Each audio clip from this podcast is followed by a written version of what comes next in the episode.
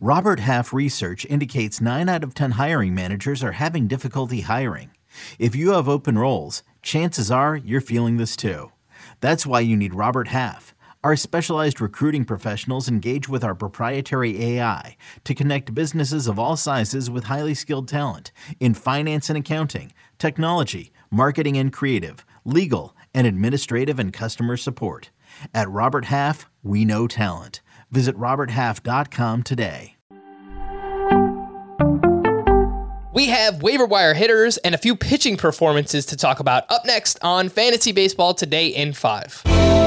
Welcome into FBT in 5. As always, make sure to follow and stream us on Spotify. Today is Wednesday, August 10th. I am Frank Stampfl, joined by Scott White, and let's start with Vinny P. Vinny Pasquantino went three for seven with a double dong across the doubleheader here on Tuesday. Scott, I know that you have told people to keep the faith with Vinny P, but he has been dropped in a few leagues. He's down to 56% rostered.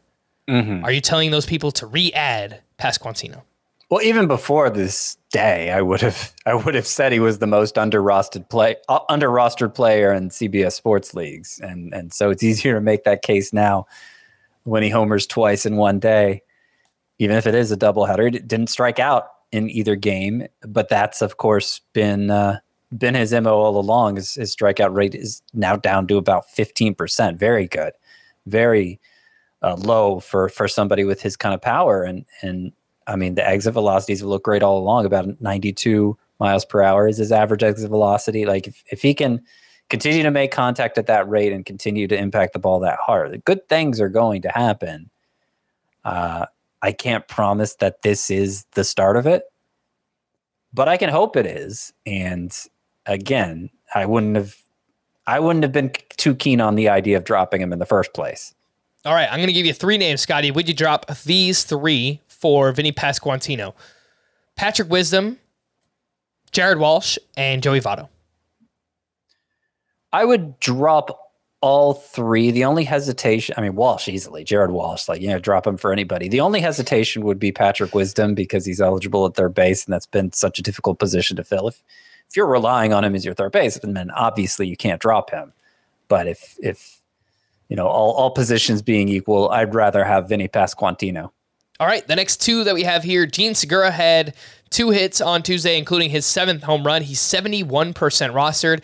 And Tommy Pham went two for four with his 13th homer. That's back to back games with multiple hits and a home run in each. He has now led off three straight games for the Boston Red Sox. He is 61% rostered. And as I mentioned, Segura 71%. Scott, do you think they need to be rostered in more leagues at this point, those two hitters? Yeah, probably. Uh, I, I think uh, Segura is, is the more interesting of the two. Of course, he plays second base, a thin position. I mean, I guess outfield's a thin position too.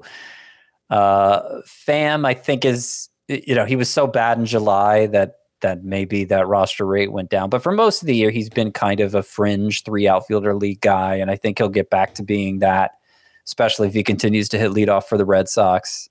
Segura might be close to must start. He he doesn't have a especially high ceiling, but he's he's just very reliable at a position where uh, there's a good chance you've been having to to just kind of mix and match all year, and hopefully Segura can end that for you.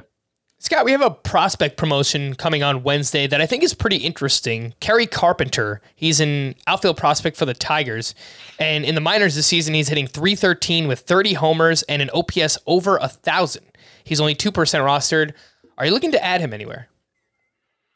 I think in deeper five outfielder leagues, it's probably worth going ahead and, and putting in a claim for him. Yeah, I, he's not a particularly highly regarded prospect is Kerry Carpenter. Uh, you know, sometimes with these guys who seem to come out of nowhere, uh, they do get a lot of prospect hype right away. Sometimes it seems like though it, it it's not until the off season that the evaluators kind of recalibrate their thinking and, and are willing to uh, to treat the guy like a legitimate asset. So, you know, it, it may just be that Kerry Carpenter as a 24 year old is somebody who's limited to a corner outfield spot. He hasn't quite captured the imagination of the prospect evaluators yet.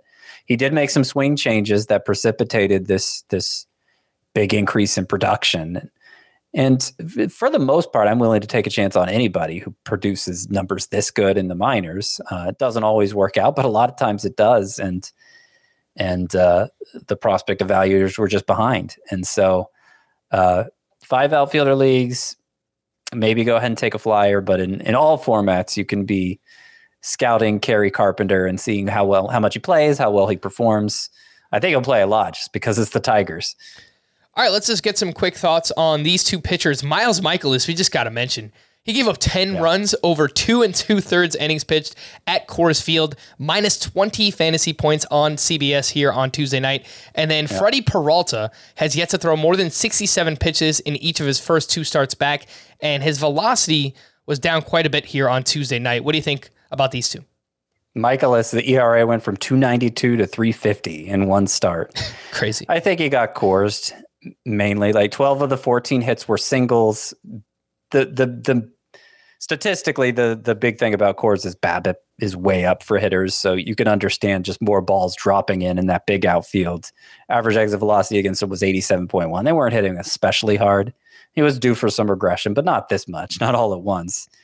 And uh, for Freddy Peralta, you know, the velocity was way up in his first start back, so I, I don't know what to make of it being down in this start. I think I think if you stashed him, uh, you know, it's it's it's a good thing he's come back as early as he has, and he'll still probably end up making a big impact for you. For more extensive fantasy baseball coverage, listen to the Fantasy Baseball Today podcast on Spotify, Apple Podcast, Stitcher, your smart speakers, or anywhere else podcasts are found. And thanks for listening to Fantasy Baseball Today in 5. We'll be back again tomorrow morning. Bye bye.